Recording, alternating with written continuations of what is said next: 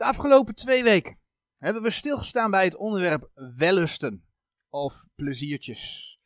En we hebben gezien hoe wellusten de mensen in de wereld bij de Heere God weghouden. En ook dat het dan ja, in het verderf eindigt. Dat is wat de Bijbel zegt. Alhoewel, als we het hebben over het eindigt in het verderf, vaak zie je dat dat verderf hier op aarde al zichtbaar wordt. En mensen kunnen nog zo'n plezier hebben in het vlees, maar de zonde brengt hier op aarde reeds lijden met zich mee. En dan hoef je alleen maar te denken aan liegen en bedriegen. Oh, dat doet mensen pijn. Uiteindelijk doet het mensen pijn. Je kunt denken aan hoerij en overspel, je kunt denken aan moord. Afgelopen week hebben we gezien wat wellusten, wat pleziertjes doen met je als gelovige. we hebben onder andere stilgestaan bij die, die poster van de brede en de smalle weg. Als illustratie. En gezien dat er, dat er eigenlijk wat in miste. Want ja, je hebt de smalle weg, daar lopen de gelovigen op. En je, en je, je hebt de brede weg, de wereld. Maar er zit natuurlijk wel wat tussen. En we hebben gezien dat die, dat die wereld ook aantrekkingskracht op de gelovigen uitoefent. Want als gelovige ben je fysiek toch nog in je pakje vlees aanwezig. Waardoor als je dat vlees niet voor dood houdt, hè, waar Romeinen 6 het over heeft. Waardoor die, als je dat niet voor dood houdt, die, die, die wereld aantrekkingskracht op je vlees kan uitoefenen. Waardoor je kunt zondigen. Ja, je kunt zondigen, maar je kunt dus ook zo als Demas weer de wereld ingaan. En bij dat voorbeeld hebben we onder andere stilgestaan. En dat betekent dan niet dat je als gelovige in het eeuwige verderf komt. Maar de Bijbel laat zien, de Heer laat zien in zijn woord, dat je dan wel schade zult lijden. Schade zult lijden in de eeuwigheid.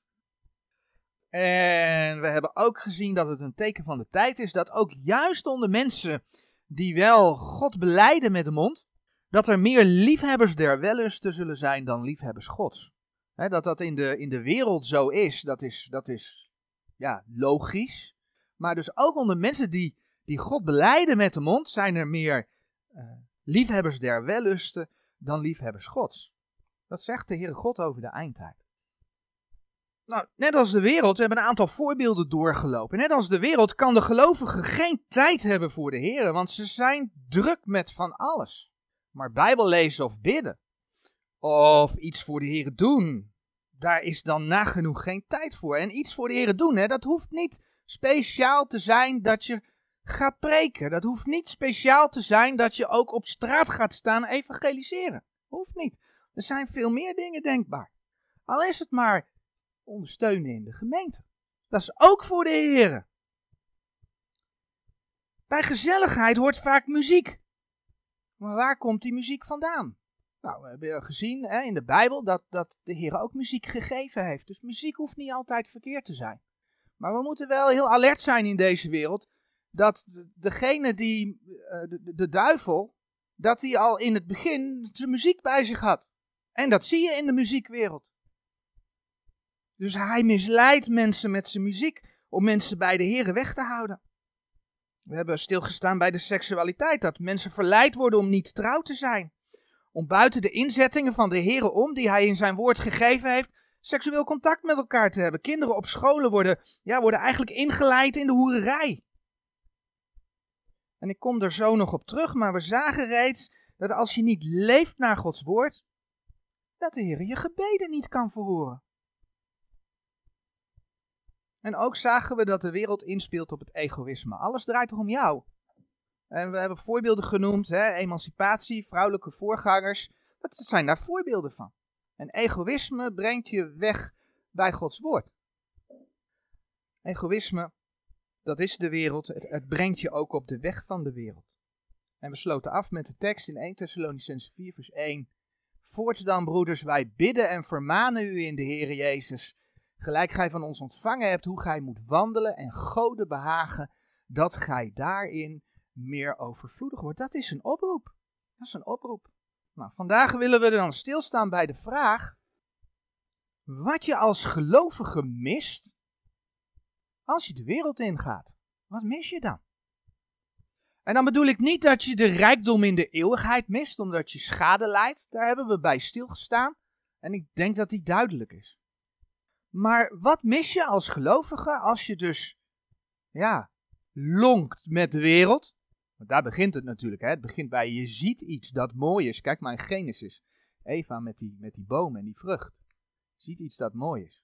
Althans, waarvan jij denkt dat het misschien wel mooi is. Je longt met of je gaat de wereld in, wat mis je dan? Het zoeken naar wellusten, het zoeken naar pleziertjes is vaak een zoeken naar blijdschap.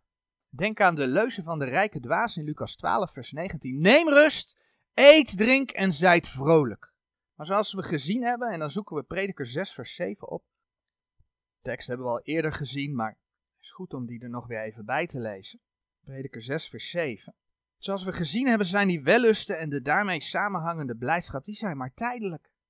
En in prediker 6, vers 7 Psalmen, Spreuken, Prediker, hoofdstuk 6, vers 7. Daar lezen we: Al de arbeid des mensen is voor zijn mond, en nochtans wordt de begeerlijkheid niet vervuld. En dat geldt voor de gelovigen net zo hard als voor de ongelovigen. En omdat de begeerlijkheid niet vervuld wordt, blijf je het zoeken. Iedere keer meer. Iedere keer ook weer anders. En ook hier geldt, blijdschap op zich is niet verkeerd. De Heer Jezus die zegt niet voor niets in Johannes 15 vers 11. Johannes 15 vers 11. Deze dingen heb ik tot u gesproken, opdat mijn blijdschap in u blijven. En uw blijdschap vervuld worden. Zie dat blijdschap niet verkeerd hoeft te zijn. De Heer wil blijdschap geven. De Heer wil blijdschap geven. Zo zegt uh, Paulus in Romeinen 15 vers 13. Romeinen 15, vers 13. De God nu der hoop vervullen uw lieden met alle blijdschap en vrede in het geloven, opdat gij overvloedig moogt zijn in de hoop door de kracht des Heilige Geestes. De God nu der, nu der hoop vervullen uw lieden met alle blijdschap en vrede in het geloven. Dus Gods vrede, Gods blijdschap, daar kun je door de Heilige Geest mee vervuld raken. En de Heer spreekt over blijven. Dat kan zelfs blijvend zijn. Dat verklaart ook waarom de Heer Jezus, en dan komen we terug bij Johannes, Johannes 16. Waarom de Heer Jezus aangeeft dat je in de wereld verdrukking kunt hebben en toch zijn blijdschap kunt, zijn vrede kunt ervaren. Kijk maar in Johannes 16, vers 33. Daar waarschuwt hij de discipelen. Deze dingen heb ik tot u gesproken, opdat gij in mij vrede hebt. In de wereld zult gij verdrukking hebben. Maar het goede moet, ik heb de wereld overwonnen. De vrede van de Heer is blijvend. Zelfs als je in de wereld verdrukking hebt. Maar de vraag is, welke blijdschap zoek je? Welke blijdschap zoek je? Zoek je het in de wellustigheden der mensenkinderen? Of zoek je het bij de Heer? En dan ga ik het voor je als gelovige heel scherp stellen. Zoek je de wellustigheden der mensenkinderen bij de Heer? Want dat is wat er veel al gebeurt. Zoek je Gods blijdschap? Zoek je het in de wereld? Of zoek je de wereld bij God? Veel gelovigen denken dat als ze in hun ogen gezegend worden in aards geluk, dat ze dan door de Heer gezegend zijn. En daar draait vaak ook alles om in het leven. Huisje, boompje, beestje. En als dat goed gaat, dan zegent God mij. Maar die gaan voorbij. Het kan een tijdje goed gaan. Tuurlijk, het kan een tijdje goed gaan. Maar het gaat voorbij. En alleen het geloof in de Heer Jezus Christus kan blijvende vrede en blijdschap geven. Dus zoek je het in de wereld misschien wel met een religieuze dekmantel door de naam van de Heer te noemen. Dan mis je Gods vrede en blijdschap. Dan mis je Gods vrede en blijdschap. Dat is wat de wereld hier ontneemt. Kun je onder de dekmantel van de Heer kun je, kun je tijdelijk heel blij zijn. Maar is dat omdat jij vindt dat de Heer jou zegent, omdat je een mooi huis hebt, een mooie tuin hebt, een mooie vijver hebt aangelegd, heb ik gedaan. Was leuk om te doen. Of heb je vrede en blijdschap in de Heer? En dan mag je dankbaar zijn hoor, voor wat de Heer je geeft. Echt wel. Maar als je dus de wellustigheden der mensenkinderen als gelovige bij de Heer zoekt, dan mis je Gods vrede en blijdschap. Als we het over wellusten en uh, blijdschap hebben, dan bladeren we naar Spreuken 21. Spreuken 21. Dan zegt Spreuken 21 vers 7 daar iets over.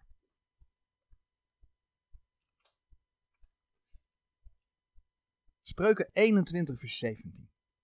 Die blijdschap lief heeft, die zal gebrek lijden. Die wijn en olie lief heeft, zal niet rijk worden. Die blijdschap lief heeft, die zal gebrek lijden. Dit vers gaat natuurlijk niet over de blijdschap van de Heer. Een blijdschap waarvan we net gezien hebben dat die blijvend is. Dat de Heer die blijvend wil geven. Dit gaat over de blijdschap verkregen door de wellusten. Omdat je steeds meer wilt, kan dat leiden tot gebrek. En dat is een hele gewone fysieke alledaagse les. Ik bedoel, kinderen moet je bijvoorbeeld leren om met geld om te gaan. Als je niet geleerd hebt om te sparen en alles uitgeeft wat je hebt, dan blijft er niets over.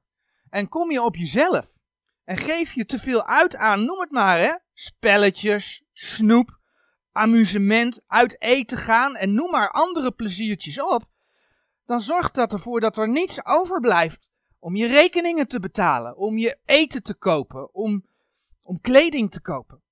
Dus zelfs aards gezien moet je al jong leren om je verlangens te leren controleren.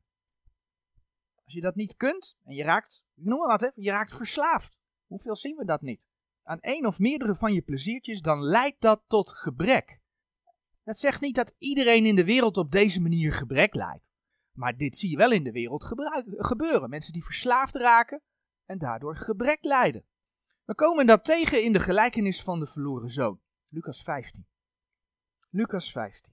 Vanaf vers 11 tot en met 32. Nou, dan ga ik bij de gelijkenis van de verloren zoon direct zeggen. Als je leerstellig naar die gelijkenis gaat kijken, kan dat niet op de gemeente slaan. Waarom niet?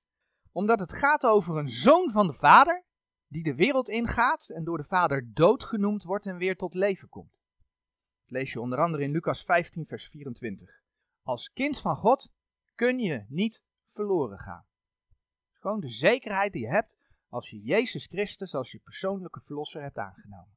Leerstellig gaat dit over Israël, die als zoon van God, Exodus 4, vers 22, afdwaalt. Israël wordt de zoon van God genoemd, onder andere in Exodus 4, vers 22. Israël dwaalt af en Israël is dood voor God. Eh, we hebben het ook wel gelezen, hè, dat, uh, toen we het over, over het huwelijk hadden, dat God Israël verstoten had. Daar niet zozeer om dood en leven, maar hier dan wel. Maar Israël zal weer tot leven komen, want Israël gaat haar Messias aannemen op een gegeven moment. Dat zijn de beloften die er zijn. Dus leerstellig gaat die gelijkenis over Israël. Eigenlijk ook nogal wie dus, want dit is allemaal voor het kruis en de opstanding van de Heer Jezus. Maar de gelijkenis kan geestelijk gezien wel als beeld, als illustratie gebruikt worden voor een afvallige. Iemand die de Heer kent, maar de wereld ingaat. Want dat is wat de verloren zoon deed. Hij ging de wereld in. En die verloren zoon die ging heel duidelijk voor het plezier. Kijk maar in vers 13 van Lucas 15. En niet vele dagen daarna de jongste zoon alles bijeen vergaderd hebbende is weggereisd in een vergelegen land en heeft al daar zijn goed doorgebracht, levende overdadiglijk. Hij heeft in wilde geleefd, menselijkerwijs gesproken. Hij leefde in zijn wellusten. Hij deed wat hij maar wilde, want daar had hij zijn ja, centen voor gekregen, dacht hij. En die wellusten maakte ook dat hij de grenzen overging. Kijk maar in, in Lucas 15, vers 30, daar wordt over hem gezegd. Maar als deze uw zoon gekomen is, die uw goed met hoeren doorgebracht heeft. Als je kiest voor de wereld, dan brengt je dat steeds verder bij God weg. En uiteindelijk brengt het dan gebrek. Dat alles heeft, heeft hem namelijk geen blijvende vrienden gebracht. Want als alles er doorheen is en dan komt er hongersnood, Wordt hij dan geholpen door zijn vrienden die hij in de wereld bijeen vergaderd had? Nee, hij had helemaal geen vrienden in die wereld. En dan kan hij ergens als knecht kan hij de zwijnen gaan weiden. En dan blijkt dat zelfs niemand hem te eten geeft. In Lucas 15 vers 16 daar lees je. En hij begeerde zijn buik te vullen met de draf die de zwijnen aten. En niemand gaf hem die. Dus zelfs de draf van de zwijnen kreeg hij niet. Dat is natuurlijk een plaatje van de wereld. Je hebt vrienden zolang je geld kunt spenderen. En daarbuiten moet je vooral goed voor jezelf zorgen. En dan bedenkt die verloren zoon dat zelfs de huurlingen van zijn vader het goed hebben. lees je in vers 17. Hij keert terug. En wat doet die vader dan? Zegt die vader, ik wil niks met jou te maken hebben. Hij beleidt zijn vader zijn schuld. En zijn vader ontvangt hem met open armen. Lucas 15, vers 20. En opstaande ging hij naar zijn vader. En als hij nog ver van hem was, zag hem zijn vader en werd met innerlijke ontferming bewogen. En toelopende viel hem om zijn hals en kuste hem. En wat lees je dan in Lucas 15, vers 22 tot en met 24? Thuis wordt er feest gevierd. Is dat niet mooi om te zien? Gelovigen die feest vieren. Ja hoor, gelovigen vieren feest. Maar het is wel een heel ander soort feest als dat de wereld viert. En bij dat feest, dat lees je ook in de gelijkenis van de verloren zoon, daar is ook muziek. Maar het is een ander soort muziek dan in de wereld. Wat voor jou als gelovige ook geldt als je de wereld ingaat. Dat is wat de verloren zoon niet had toen hij in de wereld was. En dat is een goede relatie met de Vader. Als je in de wereld bent, heb je geen goede relatie met de Vader. Als je de wereld ingaat, als je zondigt, geen vergeving vraagt, ja, dan maak je toch, uh, daar hou je geen rekening mee als je in de wereld leeft. Dan is de relatie met de Vader in de hemel weg. In de context van het beleiden van de zonde, in 1 Johannes.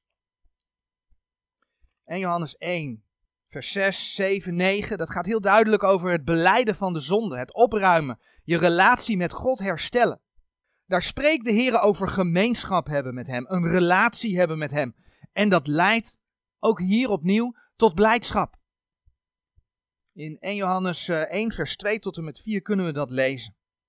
1 Johannes 1 vers 2, want het leven is geopenbaard en wij hebben het gezien en wij getuigen en verkondigen u lieden dat eeuwige leven, het welk bij de Vader was en ons is geopenbaard. Hetgeen wij dan gezien en gehoord hebben, dat verkondigen wij, wij u, opdat ook gij met ons gemeenschap zoudt hebben en deze onze gemeenschap ook zij met de Vader en met zijn Zoon Jezus Christus.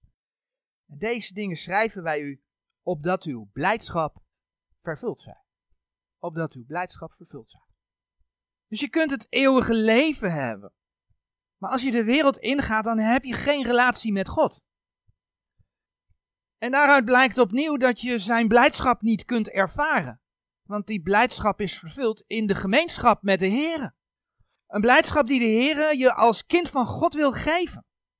Eh, in de gelijkenis van de verloren zoon, Lucas uh, eh, 15 opnieuw, vers 31 en 32. Daar lezen we dat de vader tegen de oudste zoon zegt. Kind, gij zijt altijd bij mij en al het mijne is het uwe. Al het mijne is het uwe. Men behoorde dan vrolijk en blijde te zijn. Als je dat niet kent, die oudste zoon kende dat dus niet. Als je dat niet kent, is dat ook een gebrek. Dat is een geest, niet fysiek, dat is een geestelijk gebrek. En dat is wat je dan ook bij gelovigen in de wereld ziet gebeuren. Mensen die van het ene plezier naar het andere plezier gaan en nooit iets van verzadiging merken. Alleen maar blij kunnen zijn in dat plezier. Ja, en ondanks dat ze dan de Heer kennen, hebben ze daar buiten ja, hebben ze eigenlijk niks. Want ze vertrouwen niet op God. En dus alleen maar meer willen. Nou, als jouw vlees gevoelig is voor dat aardse plezier, Probeer daar dan voorbij te kijken. Zie de leegheid. Zie het nooit genoeg zijn. Zie de tijdelijke vrienden die je toch maar weer verlaten. En zie waarom het loont om dicht bij de Heer te blijven. Om, om die wereld links te laten liggen. En dus om aan de Heer vast te houden. Om, om die smalle weg te gaan. We zagen in 2 Timotheus 3, vers 4 dat het een teken van de tijd is dat mensen meer liefhebbers der wellusten dan liefhebbers God zijn. En dat het ermee te maken heeft, we hebben de vorige keer gezien, dat mensen eigenlijk zichzelf lief hebben. 2 Timotheus 3, vers 2. Alles draait om het ik. Dus dan heb je als wederom geboren gelovige gebruik gemaakt van Gods liefdesgaven. Want je bent wederom geboren, je hebt de Heer aangenomen. Je hebt zijn liefdesgave aangenomen. Je kent de Heer Jezus. Maar je gaat de wereld weer in door onder andere voor je tijdelijke eigen plezier en genot alle zogenaamde toffe dingen te kiezen. Denk je dat je dan in je leven Gods liefde ervaart? Want daar is deze wereld vol van. Hè? God mag je alleen koppelen aan liefde. Niet aan rechtvaardigheid, zonde en noem het maar. Maar God is liefde. Dat, dat spreken heel veel mensen vandaag de dag nog uit. Maar denk je als je de wereld in gaat dat je dan Gods liefde ervaart? Nee, dat is, dat is onmogelijk. Als je allerlei andere wellusten boven de Heere God plaatst en je daar de liefde aan geeft, dan is er geen relatie tussen jou en de Heere God, dat hebben we net gezien. Dan kan hij dus ook niet zijn liefde aan je kwijt. En kijk wat 1 Johannes 2 vers 15 zegt. 1 Johannes 2 vers 15. Hebt de wereld niet lief, noch hetgeen in de wereld is. Zo iemand de wereld lief heeft, de liefde des vaders is niet in hem. Duidelijker kan het toch niet? Daar staat het, de liefde des vaders is niet in hem. Als je de wereld lief hebt, is de liefde van de vader niet in je. Sommige mensen zeggen dan, maar dat kan ik niet. Ik, ik kan dat niet de weg van de Heer bewandelen. Dat is veel te moeilijk voor mij. En dat is eigenlijk ook wat we gezien hebben, wat sommige nieuwe vertalingen aan de Bijbeltekst toegevoegd hebben als het om de brede en de smalle weg gaat. En dan zeggen ze dat de smalle weg moeilijk is. Het voorbeeld hebben we de vorige keer hebben we dat gezien. Maar dat zegt de Heer nergens. Wat doen ouders uit liefde voor hun kinderen? Ouders zorgen voor hun kinderen. Ouders voeden hun kinderen op. Ze geven hun kinderen te eten, ze geven hun kinderen te drinken. En wat doen ze nog meer? Ze maken hun kinderen wegwijs. Ze waarschuwen hun kinderen. Dat is wat ouders doen. En het mooie is dat we dat ook in Gods woord zien. Als je Filippenzen 1 vers 6 erbij pakt, dan zien we dat God de Vader zijn kinderen helpt. Filippenzen 1 vers 6. Vertrouwende ditzelfde dat hij die in u een goed werk begonnen heeft, dat voleindigen zal tot op de dag van Jezus Christus. Dus je hebt de Heer aangenomen en, en wat zegt dit vers? En nu moet jij het zelf zien te voleindigen? Nee, hier staat dat hij die in u een goed werk begonnen heeft, dat voleindigen zal tot op de dag van Jezus Christus. Dus de Heer wil het werk afmaken. Hij wil je daarbij helpen. Dat is wat daar staat. Hij wil je kracht geven om voor Hem te leven. De vorige keer hebben we Romeinen 12, vers 2 gelezen. We gaan nu ook vers 1 erbij lezen. Romeinen 12, vers 1 en 2. Ik bid u dan, broeders, door de ontfermingen Gods, dat gij uw lichamen stelt tot een levende, heilige en gode welbehagelijke offerande, welke is uw redelijke godsdienst. En wordt deze wereld niet gelijkvormig, maar wordt veranderd door de vernieuwing uws gemoeds, opdat gij moogt beproeven welke de goede en welbehagende en volmaakte wil van God is. Dus als je als gelovige kiest voor de Heer om te leven tot eer van zijn naam, dan lees je daar dat hij ook nog eens een keer zijn volmaakte wil aan je duidelijk wil maken. Dan ga je dat proeven. Dan ga je dat proeven. Hij wil je leiden.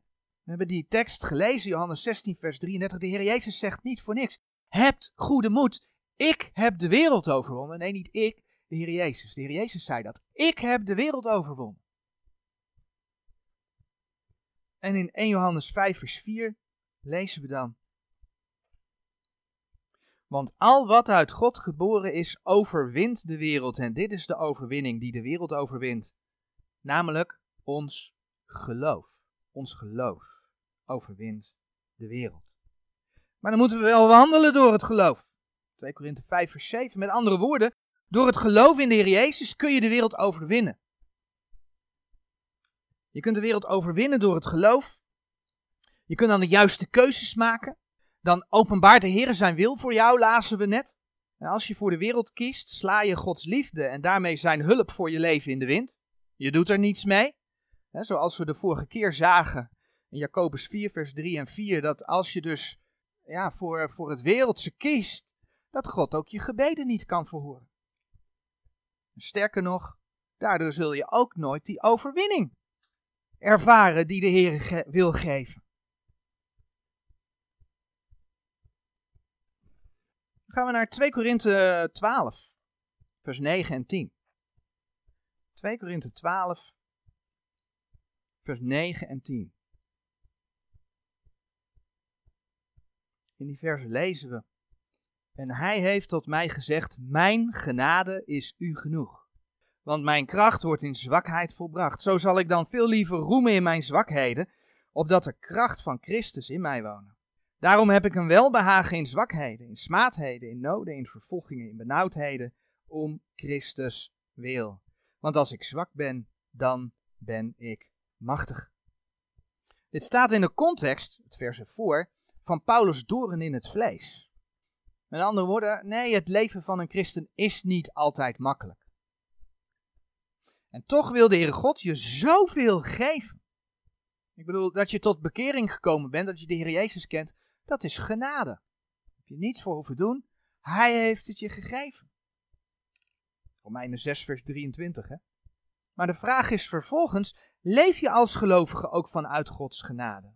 Bedoel, als je zelf krachtig bent, dan is het risico heel groot dat je dan leeft vanuit jezelf. Dan ga je leven als de wereld, waarin ik centraal staat. Waarin het ik centraal staat. En ook christenen zijn daar heel goed in. Dat zit in, ja, dat zit in je vlees. En zoals we gezien hebben, hè, die tekst in 2 Timotheus, 2 Timotheus 3, speelt dat in de eindtijd een hele grote rol.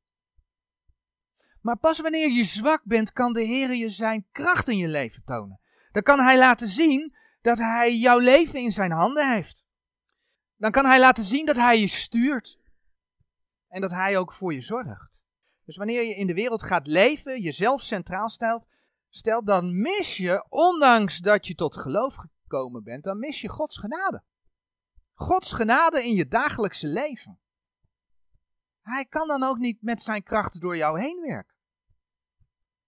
En het gevolg daarvan weer is dat je geen vrucht kunt dragen. In Colossense 1, vers 9 eh, en 10, daar lezen we het volgende. Colossense 1, vers 9 en 10. Waarom ook wij van die dag af dat wij het gehoord hebben, niet ophouden voor u te bidden en te begeren dat gij moogt vervuld worden met de kennis van zijn wil in alle wijsheid en geestelijk verstand, opdat gij moogt wandelen waardiglijk de Here, tot alle behagelijkheid in alle goede werken, vruchtdragende en wassende in de kennis Gods. De Heer wil graag dat je vrucht draagt. En dan lezen we hier in alle goede werken vruchtdragende. In alle goede werken. Dus dat is op heel veel vlakken in je geloofsleven. Het Bijbel lezen en bidden, het dienstbaar zijn in de gemeente, omzien naar broeders en zusters, samen vreugde hebben, samen lijden. Gods woord uitdragen. En dan spreekt de Heer Jezus in Johannes 15, vers 8 over veel vrucht. Veel vrucht. En dan bladeren we naar de gelijkenis van de zaaier in, in, Lucas 8. En waarom de gelijkenis van de zaaier in Lucas? Omdat deze specifiek gaat over het koninkrijk Gods. Dat lees je in Lucas 8, vers 1. En zoals we vorige week gezien hebben, het koninkrijk Gods heeft een betrekking op de gemeente. En dan lezen we in die gelijkenis dat een deel van het zaad dat de zaaier strooit, zaait, dat dat langs de weg valt. En dan komen de vogelen des hemels en die ja, pikken dat zaad weg. Dat lees je in Lucas 8, vers 5 en 12. Nou, die vogelen des hemels zijn de boze. Dat legt de Heer ook zelf uit. Lucas 8, vers 5 en 12. Een ander deel valt op een steenrots. Dat zaad dat komt wel op, maar uh, dan wordt het uitgelegd als dan komt er verzoeking. Dan wordt het moeilijk en dan sterft dat. dus op het moment dat het opkomt, komt er verzoeking en dan haakt men af. Lucas 8, vers 6 en 13. Een deel valt in goede aarde. En daarvan staat geschreven dat brengt honderdvoudig vrucht voort. Wat verwijst naar mensen die het woord aannemen. Iets doen met dat woord. Lucas 8, vers 8 en 15. En dan heb ik één deel van het zaad nog niet genoemd. Daar gaan we zo een stukje van lezen. Dat is het deel dat tussen de doornen valt, waardoor het verstikt. Nou, dat het verstikt wordt, dat staat in Lucas 8, vers 7 beschreven. Maar we gaan de uitleg lezen in Lucas 8, vers 14. Lucas 8, vers 14. En dat in de doornen valt, deze zijn die gehoord hebben en heengaande verstikt worden door de zorgvuldigheden en rijkdom en wellusten des levens. En voldragen geen vrucht. We hebben het al wel eens over dit vers gehad. En als ik het me goed herinner in het kader van zorgen. Maar hier wordt ook rijkdom en, en, en wellusten genoemd. En we zien dus dat de Heer laat zien dat zowel rijkdom als wellusten de gelovigen verstikken. En doordat je als gelovige verstikt, kun je geen vrucht dragen voor de Heer. En dat mag een waarschuwing zijn. Als je vrucht wilt dragen voor de Heer, dan moet je ook leven voor de Heer. Als je de wereld ingaat, als je kiest voor je rijkdom, als je kiest voor de, voor de wellusten, de pleziertjes, dan zul je geen vrucht dragen. Dat is de consequentie. En dat is natuurlijk waar de vijand van God, waar, waar de God van deze wereld, de duivel op uit is. Zoveel mogelijk christenen bezighouden met wereldse zaken. Ja, en dat gaat heel ver. Dan zie je dat er drama in de kerk komt. Dan zie je dat er een band in de kerk komt en we gaan maar plezier maken. Maar het woord wordt niet verkondigd. Dat is het resultaat ervan. Want als gelovigen bezig zijn met vermaak, dan dragen ze geen vrucht. Dan wordt het woord van God niet uitgedragen. En de Heere wil dus veel, veel vrucht geven. Dus wil je voor Hem leven? En dan is ook de vraag, wil je je daarvoor afscheiden van de wereld? Maar door deze boodschap heen zie je wat een rijkdom, wat een rijkdom God je als gelovige wil geven. Ik bedoel, de Heere God wil je blijdschap en vrede geven. Dat wil hij, hij geven. De Heere God wil, wil dat je geen gebrek hebt. Hij wil voor je zorgen. Zoek eerst het koninkrijk Gods. En al deze dingen zal ik u geven. Maar dat is dus ook geestelijk zo. De Heere God, die wil je zijn liefde geven. Ook in het dagelijks leven. Hij wil je kracht geven om overwinning te kunnen behalen. Dat je de overwinning ook kunt ervaren in je leven. Hij wil je laten leven vanuit zijn genade. Dat wilde je allemaal geven. En hij wil je veel vrucht laten dragen. Dat zou je de lusten van de Heer kunnen noemen. Hij wil je die geven. Maar heeft de Heer ook lust aan jou? In Malachi 1 vers 10, daar lees je dat de Heer tegen Israël zegt, ik heb geen lust aan u. Ja, dat is wat. Zei de Heer tegen Israël. Malachi 1 vers 10. Ik heb geen lust aan u. En dat omdat Israël de dienst in de tabernakel misbruikte. Omdat Israël zich, hè, we kennen de geschiedenis, zich vermengde met de, volk, met, met de volken. En dus kortom de wellusten, de pleziertjes hoger achten dan de Heere God en zijn woord. En dan lezen we in Psalm 147 vers 11. Ik heb de tekst hier op de dia staan. De Heere heeft een welgevallen aan hen die hem vrezen, die op zijn goedertierenheid hopen. Dus heeft de Heere lust aan jou. Vrees je hem. Scheid je je af van de wereld. Vermeng je je er niet mee. En, zoals Romeinen 12 vers 1 en 2 zeggen, word je veranderd door de vernieuwing van je gemoed.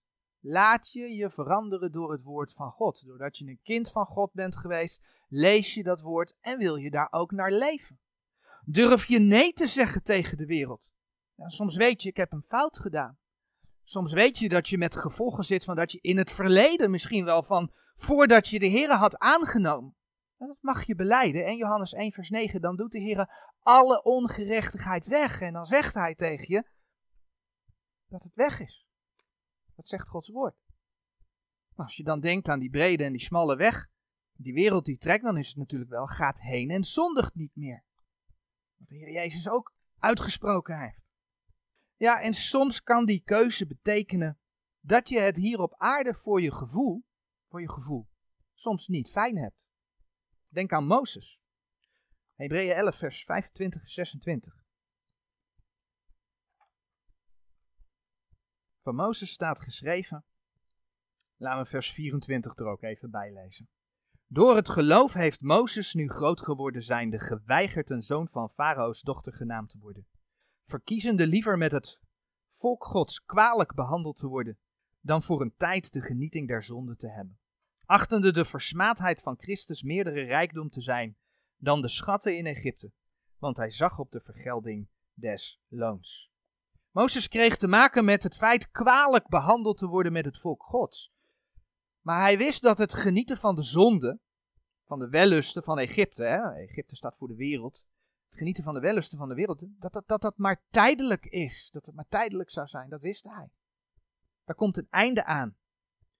En als je dan jezelf wegcijfert voor God, je vlees bedwingt, nee zegt tegen de wereld, dan heb je wel al die andere zegeningen die de Heer je wil geven. Dat is wat de Heer je wil geven. de lusten die de Heer God je reeds op deze aarde geeft. Je hebt een machtige God die voor je wil zorgen reeds hier in dit leven. Maar die je ook veilig wil thuisbrengen. En als je dan al lijdt hier op aarde, dan weet je dat je in navolging van de Heer Jezus, en dan bladeren we naar Romeinen, Romeinen 8, dat je in navolging van de Heer Jezus een grote rijkdom in het vooruitzicht hebt. Romeinen 8, vers 17 en 18, en daar sluiten we dan mee af. Romeinen 8, vers 17 en 18. En indien wij kinderen zijn, zo zijn wij ook erfgenamen, erfgenamen Gods en mede-erfgenamen van Christus. Zo wij anders met hem lijden, opdat wij ook met hem verheerlijkt worden. Want ik houd het daarvoor dat het lijden deze tegenwoordige tijd niet is te waarderen tegen de heerlijkheid die aan ons zal geopenbaard worden. Ik heb niks over de kronen gezegd, over schade lijden en, en, en, beloond worden. Dit heeft daar wel een beetje mee te maken. Want daar mag je wel mee troosten op het moment dat je lijden in je leven tegenkomt, dat we een heerlijkheid tegemoet gaan. En die is zoveel malen groter, staat hier. Want ik houd het daarvoor dat het lijden deze tegenwoordige tijd niet is te waarderen tegen de heerlijkheid die aan ons zal geopenbaard worden. Daarom behoed je hart. Behoed je hart. Let op wat er binnenkomt, wat er uitgaat. Behoed je hart. En zeg nee tegen de wereld. Tegen wereldse praktijken. En ervaar Gods blijdschap. Zijn rijkdom. Zijn liefde. Zijn kracht. Zijn genade. En de vruchten reeds hier in dit leven. Durf te leven tot de eer van God. En zie wat Hij je wil geven. Amen.